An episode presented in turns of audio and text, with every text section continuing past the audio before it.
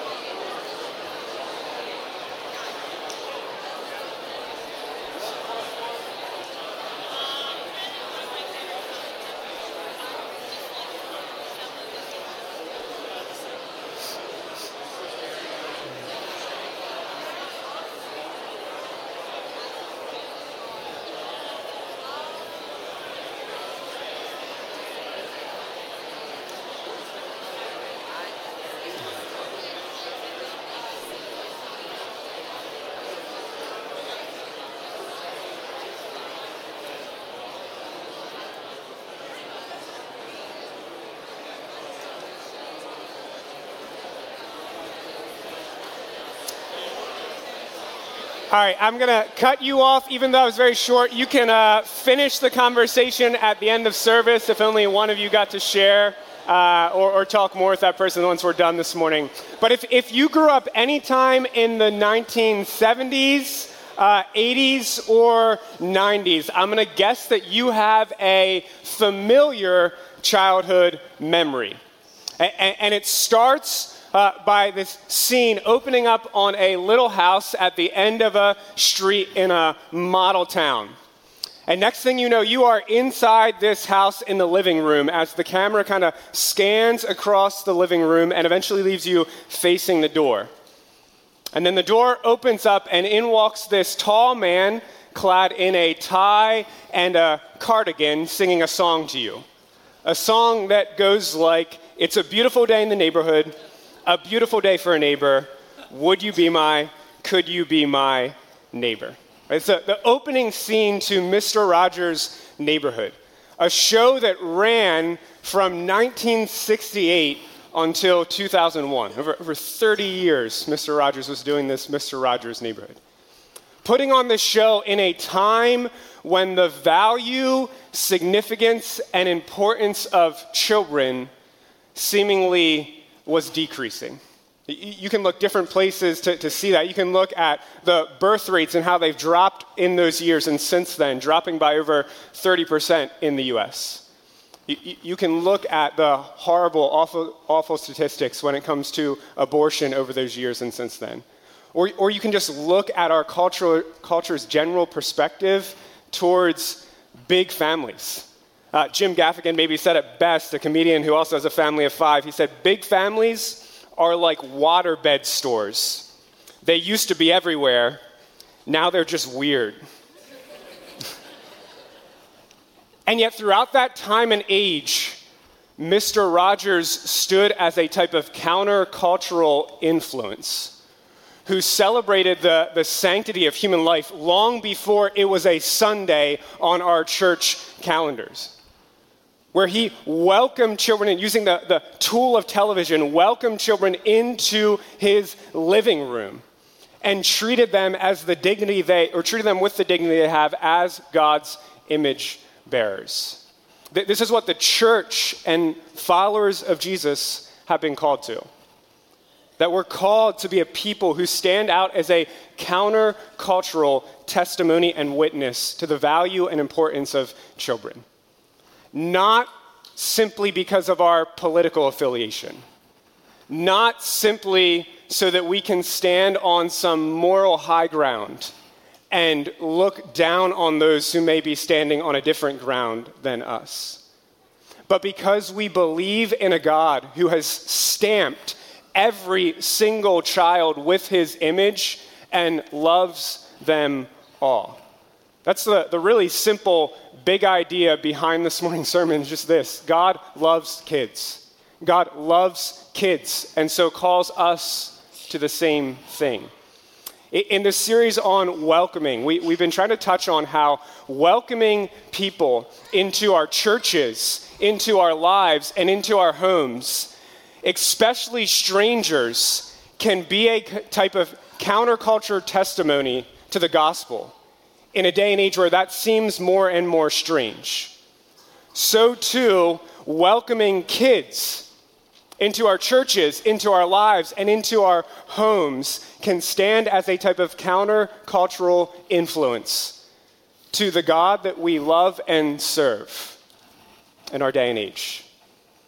Now, I want to give two disclaimers this morning before we look together at Mark 10, 13 through 16. That's where it'll be. If you have your Bibles, you can open up there, Mark 10, 13 through 16. But I want to give two disclaimers before we read that passage and jump into looking at it. And they're important disclaimers.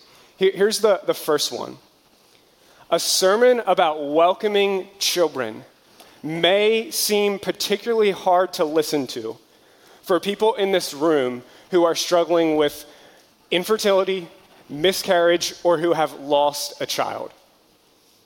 I know how parent-child dedication, Sanctity of Human Life Sunday, Mother's Day and Father's Day can just seem to magnify the pain or void that you feel, if that's you. I've felt that as well. And my request this morning is that you listen still, even though it may be painful to listen this morning, because I'm not seeking to minimize or overlook any of the pain that you may feel. In fact, we're going to talk more about that later on this morning. And then second, a sermon about welcoming kids may also feel particularly hard for anyone in the room who has either had an abortion or been part of an abortion. And if that's you sitting in this room this morning, a sermon on welcoming children may seem just to exacerbate the type of guilt, shame, or regret you feel over your decision. And so I'm asking you to listen as well, if that's you, even though it may be painful and hard to listen this morning, because there's hope for everyone who has sinned and failed to welcome children into our lives as God calls us to, which, as we'll see, in reality is all of us. It's all of us. Now, with those things in mind, let's look at this short little story. It's a wonderful story found in three books of the Bible, Matthew, Mark, and Luke. And we're going to read Mark's account of it this morning in Mark chapter 10, verses 13 through 16. And so let's pray together and then read from God's word. Father, when we open up your word to read it together, we believe we are hearing the very words of our God, who has created us for yourself, who sustains us every day with grace, and who is present right now with us in this room. And so, God, we're asking that you would speak to us through your word by the power of your Spirit this morning. I pray this in Jesus' name. Amen. And they were bringing children to him, him being Jesus, that he might touch them. And the disciples rebuked them. But when Jesus saw it, he was indignant and said to them, "Let the children come to me. Do not hinder them, for to such belongs the kingdom of God. Truly I say to you, whoever does not receive the kingdom of God like a child shall not enter it." And he took them in his arms and blessed them, laying his hands on them. If you can just for a moment picture this scene with me and try to get in it for just a second so that we can understand better what's happening here. Jesus is the most sought-after speaker in the country at this time. Everywhere he goes, crowds gather to listen to him. Every time he performs another miracle, his popularity and platform grows. His influence is spreading far and wide. The demands on his time and energy seem to be just nonstop. He just went toe-to-toe in the story before this with the elite Pharisees who were looking to trip him up and are rumored to be looking for a way to shut him up. And now finally he's gotten some time alone in a house with some of his closest friends, the 12 disciples. And yet, just as they seem to be able to catch their breath, there comes a knock at the door. And as they open up the door, they see this line of people standing outside the door asking to see Jesus. And not only that, but they brought their loud, disruptive, unruly kids along with them. And it's specifically their kids who they're asking Jesus to see, even though their kids don't need healed. No one's about to die. The disciples quickly see this and intervene right away. And they say, oh, sorry, parents. Jesus is a very busy man. He does not have time to have your kids come sit on his lap. He's got a lot going on. But please respect his privacy and just take your kids away. And yet when they turn to see Jesus, they find him not grateful, saying thank you, but indignant, angry, upset. As he gets back up, opens the door and says, come on in, kids.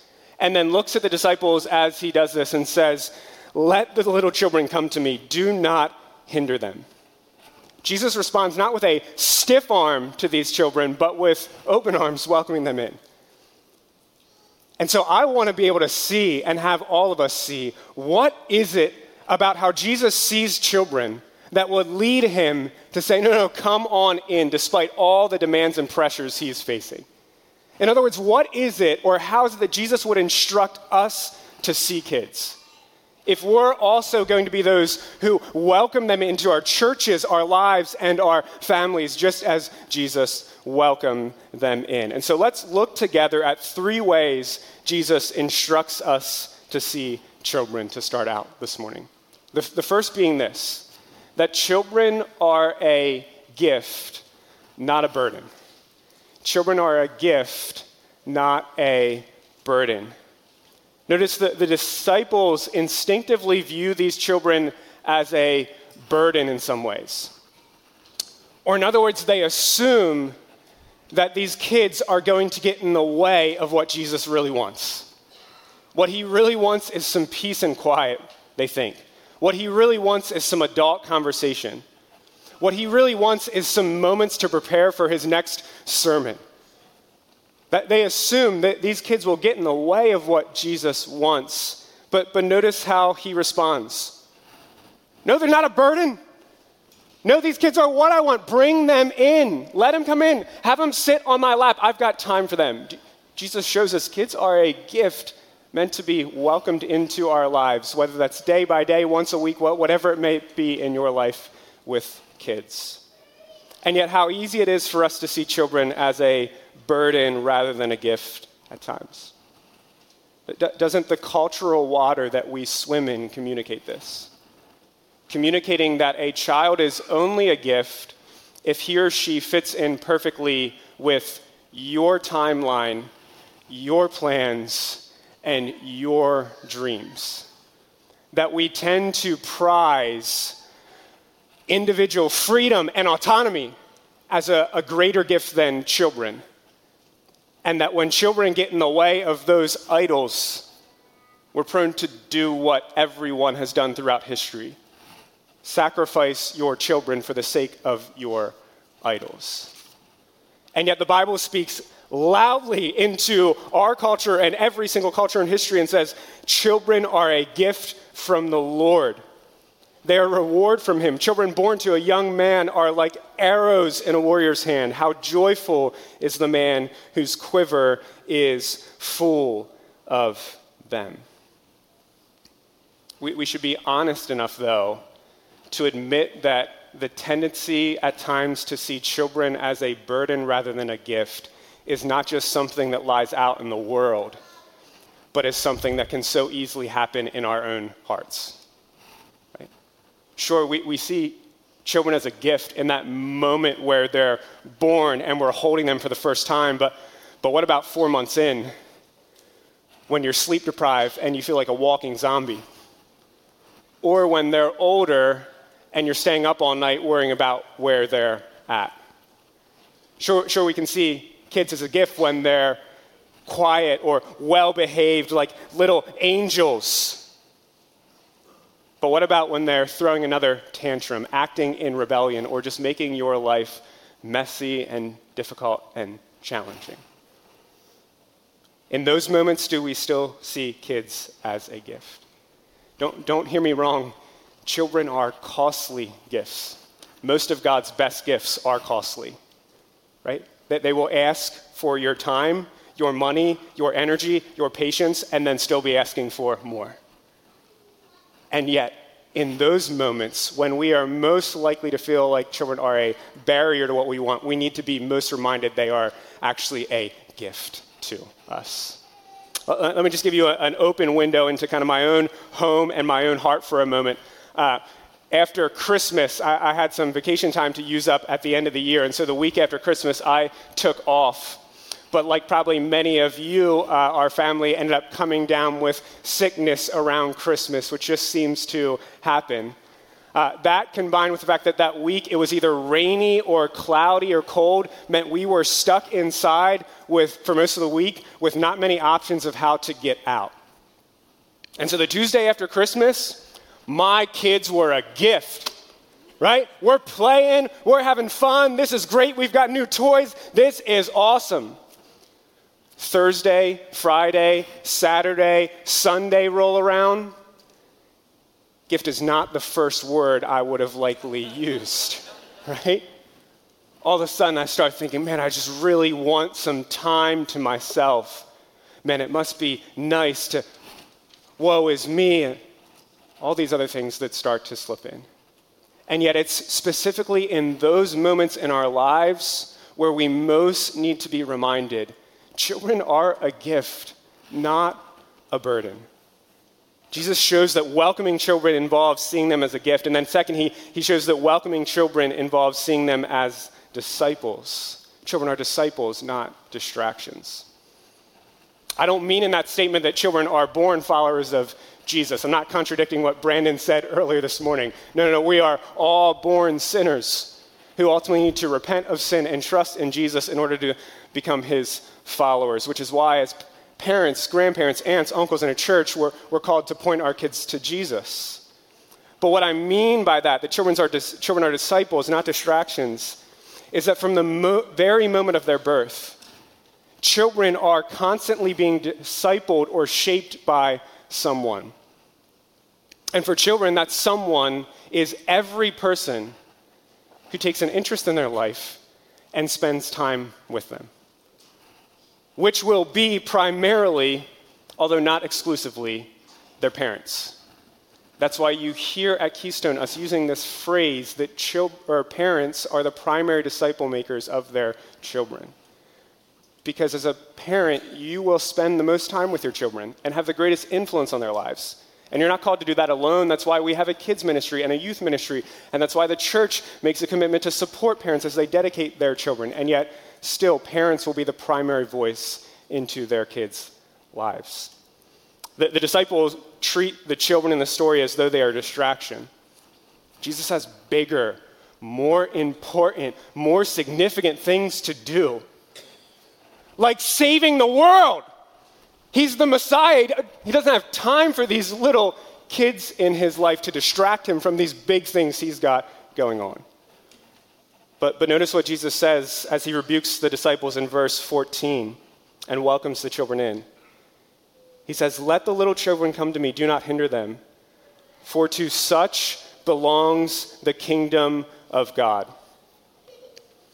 What does Jesus mean when he says, "To such belongs the kingdom of God"?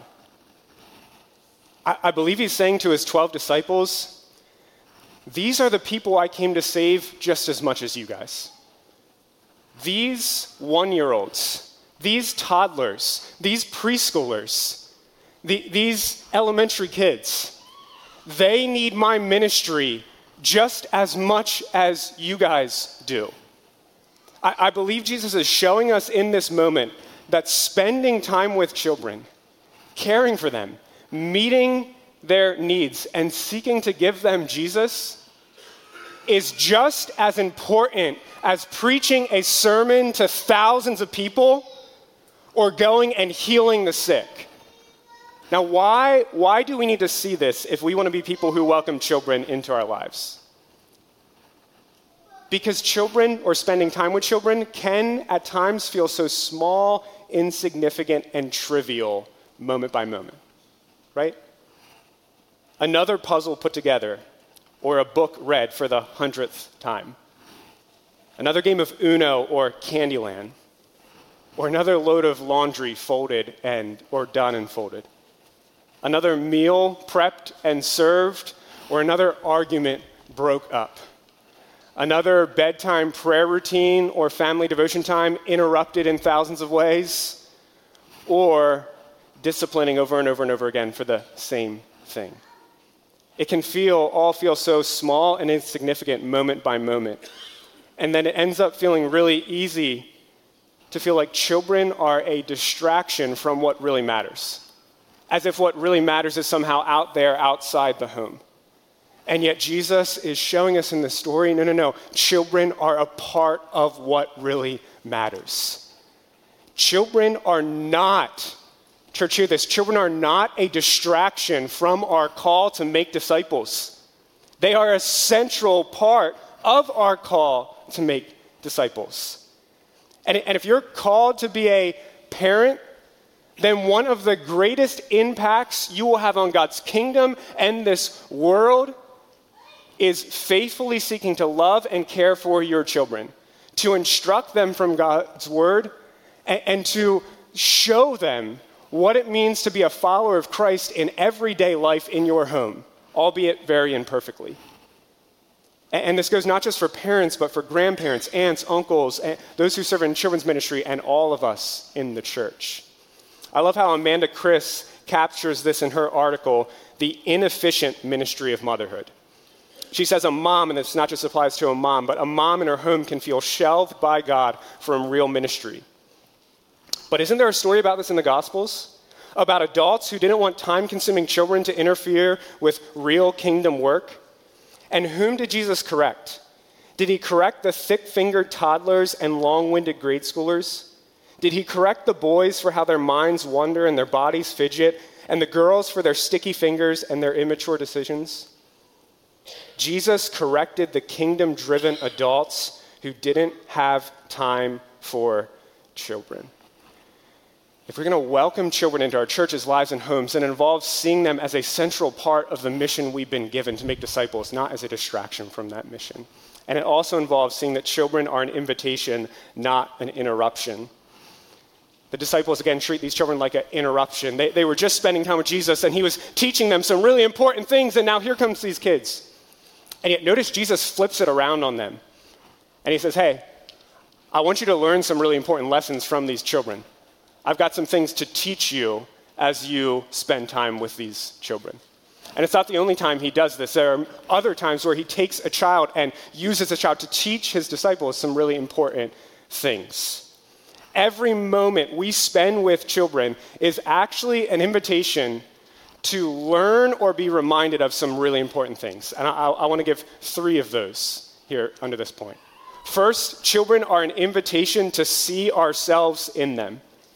Jesus says, "Truly I say to you, whoever does not receive the kingdom of God like a child shall not enter it."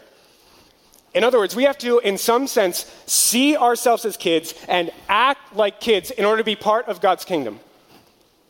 What does that mean? What does that look like? Well, let me paint a picture for you really quick. I have two sons living in my house currently, a 1-year-old and a 5-year-old.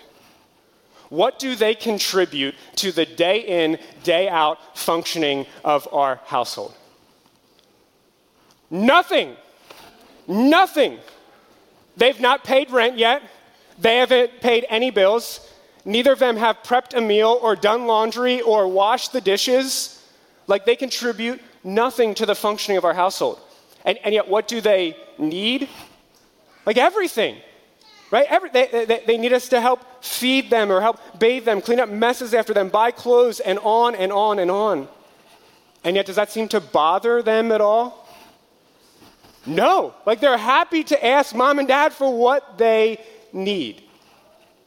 Jesus says this is the exact same type of approach we're supposed to have with God.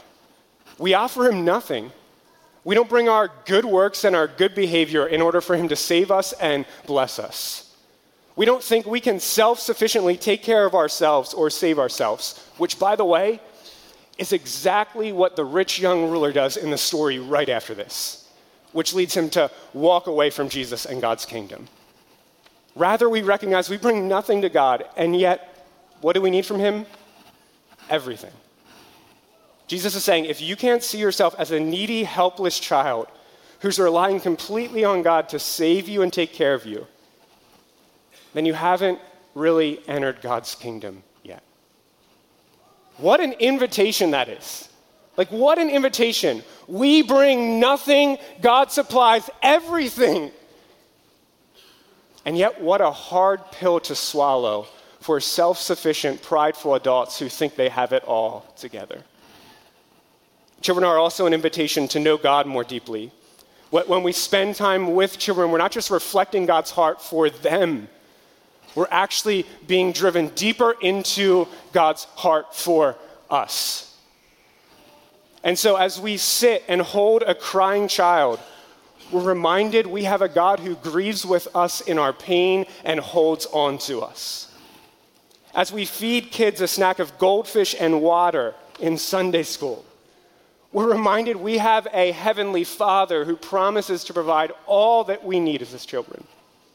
When we say to a child who's scared, it's okay, I'm here with you right now, we're reminded we have a God who says to us over and over and over again, fear not, for I am with you. When we discipline a child for their good out of love, we're reminded we have a God who disciplines us for good out of love. When we clean up a mess or change a diaper, we're reminded we have a God who cleanses us from all of our sins and is still at work in the midst of all the messes that we make in our lives. And then third, children are an invitation to follow Jesus. What does following Jesus as his disciples look like for us, kind of day in, day out? A big part of what it looks like is humbly loving and serving others, especially those who are weakest and have the least to offer us in return. In Mark 9, at another place, after the disciples were arguing about who's the greatest disciple, Jesus brings them into another home, and he takes a child, puts him in front of him, and he says this, if anyone will be first, he must be last of all and servant of all. And he took a child and put him in the midst of them, and taking him in his arms, he said to them, whoever receives one such child in my name receives me, and whoever receives me receives not me, but him who sent me. Jesus is saying, you want to be my followers and you want to be truly great? Then start by welcoming children and those like them who are weak and likely won't appreciate the things that you do for them day by day. Because in that way, we humbly walk the same path that Jesus walked. As day by day, he served us, gave himself for us sacrificially over and over again. We daily die to our own wants and desires as we give our lives to care for children and to meet their needs.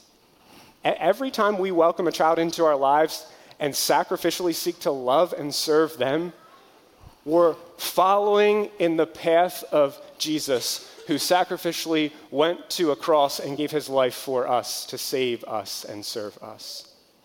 Now, with all that in mind, I want to give some suggestions for what welcoming children into our lives looks like practically. What does welcoming children into our lives look like? And I want to give three suggestions to that. And here's the first one. Welcoming children looks like trusting God with your heartache and pain. Welcoming children looks like trusting God with your heartache and pain. Why would that be the first part of what welcoming children looks like? Because welcoming children into our lives inevitably means we open ourselves up to heartache and pain and suffering. Jesus welcomed these children into his life and this home in Mark 10, knowing full well that to bless them, he would have to go to the cross to suffer and die for them. In fact, what's interesting is that's exactly where he heads when he walks out of this home. He gets on the road and he heads straight for Jerusalem, knowing that he's going to suffer and die in Jerusalem in order to bless not only these kids, but also save everyone who would trust in him. And so to truly welcome children as Jesus welcomed them will also mean that we walk a road of suffering at times in our lives. That may be the pain of watching a child suffer or even die. That may be a pain of watching a child make bad decisions that you know is only taking them down a road that will lead to hurt. It may be the pain of watching a child walk away from the faith and the God that you love. Or it may be the pain of fostering a child only to have to say goodbye if that child ends up leaving your home. Or it may be the pain of longing to welcome a child into your family, but not being married, struggling with infertility, or experiencing miscarriage causes that longing to go unfulfilled. Like in all sorts of ways, welcoming children into our lives just opens us up to heartache and pain and hurt and suffering, which means we must seek to trust God with our heartache and pain. We run to him with our grief. We call out to him for his grace to endure and his power to heal what's broken. And yet we cling to the truth that he is good, even and especially when life circumstances feel anything but good. Welcoming children means we look to God, run to him, trust him with all the heartache and pain related to children. Second, welcoming children means making space for children in your life. That can look like a parent who literally makes a space for a child by providing a godly and loving home for them to grow up in. But it's not just parents. It's also grandparents, aunts and uncles and friends. If that's you this morning, I want you to hear you have a unique place and voice into a child's life.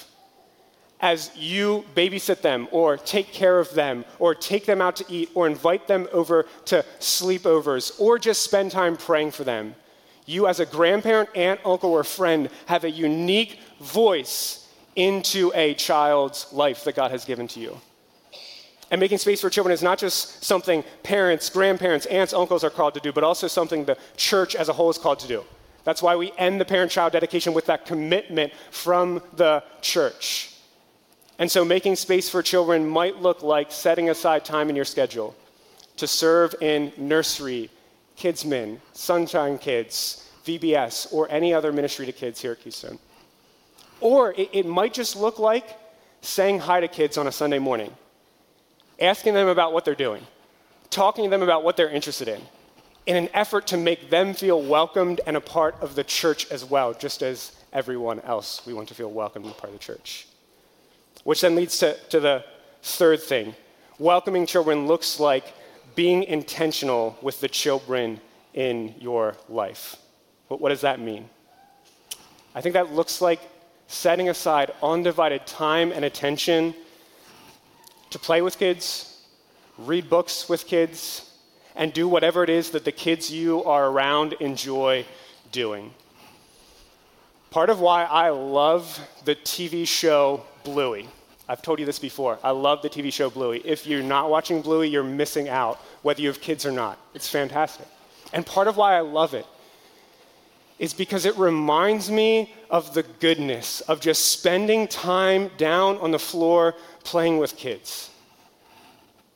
And it's so easy to forget that and get caught up with all of my grown-up responsibilities. Bluey reminds me there's great power in playing, imagining, and laughing with kids. Probably some of the very things that Jesus did with kids, because kids really seem to like to be around him. I don't get the feeling that Jesus was kind of standoffish with them if they kept coming back to him and wanting to be around them. Don't miss this. There's something about getting down on the floor and wrestling, having a tea party, or acting like dinosaurs, or playing baseball in the backyard that is actually Christ-like. And if we get to a place in our lives where we're too mature to be able to do those things, then maybe we're actually missing out on some of the heart of Christ for us and for our kids. And who knows how all that time invested with kids will open up opportunities, other opportunities to invest in their lives down the road. Because being intentional with kids also means, like Brandon Rice said this morning, that we seek to pass on our faith to them. whether that's looking for opportunities to talk about God in a car ride or in a walk in the park, or reading Bible story books to them.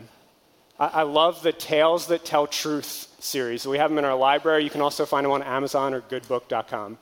Or Kevin DeYoung's Biggest Story Bible. It's a great Bible for kids. Or praying for kids and with them. Doing family devotions, confessing sin and asking for forgiveness from kids, or just inviting kids into all the ways that you and I are seeking to follow Jesus and letting them see that and hear why we do those things. Being intentional means we think about, plan for, and prioritize how we want to pass on our faith to our kids, because if we don't prioritize it, it probably won't happen. Granted, we do it in faith, believing that ultimately God is the one who has to save our kids. We act like the parents in the story we just read who in any way possible seek to take our kids and get them to Jesus, trusting God to be the one to save them. Now all of that I think sounds nice and good, but we also have to be reminded that as we seek to do this, we will fail in all sorts of ways, and our sinfulness will continue to get exposed in all sorts of ways, which then leads to this. Welcoming children exposes our need for the gospel. Welcoming children exposes our need for the gospel. This past week, my wife and I were rearranging our basement downstairs, and as part of rearranging, we took this couch that had been sitting in the same place for probably 3 to 4 years, and we picked it up and we moved it to another place in the basement. Now, what happens when you have a couch that is sitting in the same place for 3, 4, 5 years that then you pick up and move to a new place? All of a sudden, you see all the dirt and junk that was underneath that couch hiding away, right? Random quarters, random toys that maybe got lost, or just bits of trash and food that slipped down in. I'm not saying that's what ours look like, but you find what that looks like. Moving that couch exposes the dirt and junk that was in reality always there, but you just couldn't see because there was a couch covering over it. Welcoming children into our lives in any way, shape, or form ends up exposing the dirt and junk of our sin that in reality was always there in our hearts, but just didn't get exposed or didn't get exposed in the same way apart from the time now that you're spending around children. We find ourselves at times maybe saying or doing things we thought we would never say or do, as we treat kids more like a burden than a gift. We find impatience, anger, irritability bubbling up and out over as we treat kids more like a distraction than disciples.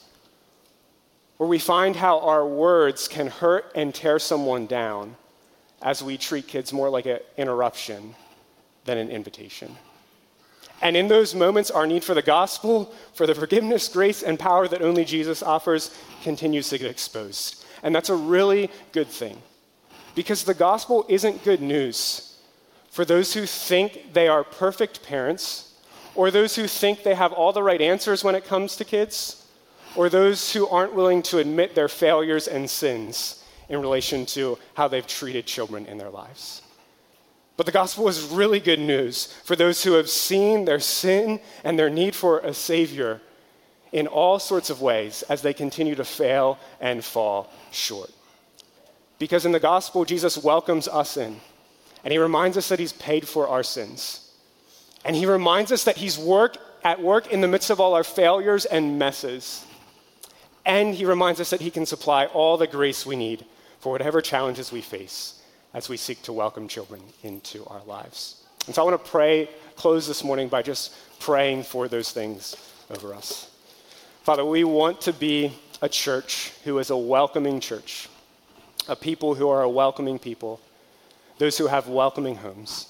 And we believe that part of that call involves seeking to welcome children into our churches, into the halls, kids' men's room, and into this auditorium, into our lives, to invest in them as we spend time around them, and into our homes at times as parents. And yet, God, we confess that just like little children, we are needy and messy. So many times we feel helpless, so many times we feel confused, so many times we feel worn out. And so I pray that we would be a people who in those moments don't try to pick ourselves up by our bootstraps and say, I can do this, but a people who run back to you, who run back to Jesus, calling out for grace, the grace that can forgive us of our sins, the grace that can enable us to endure difficulties and challenges, and the grace that can supply all we need as we seek to welcome children into our lives. God, would you supply that for us? I pray this in Jesus' name. Amen.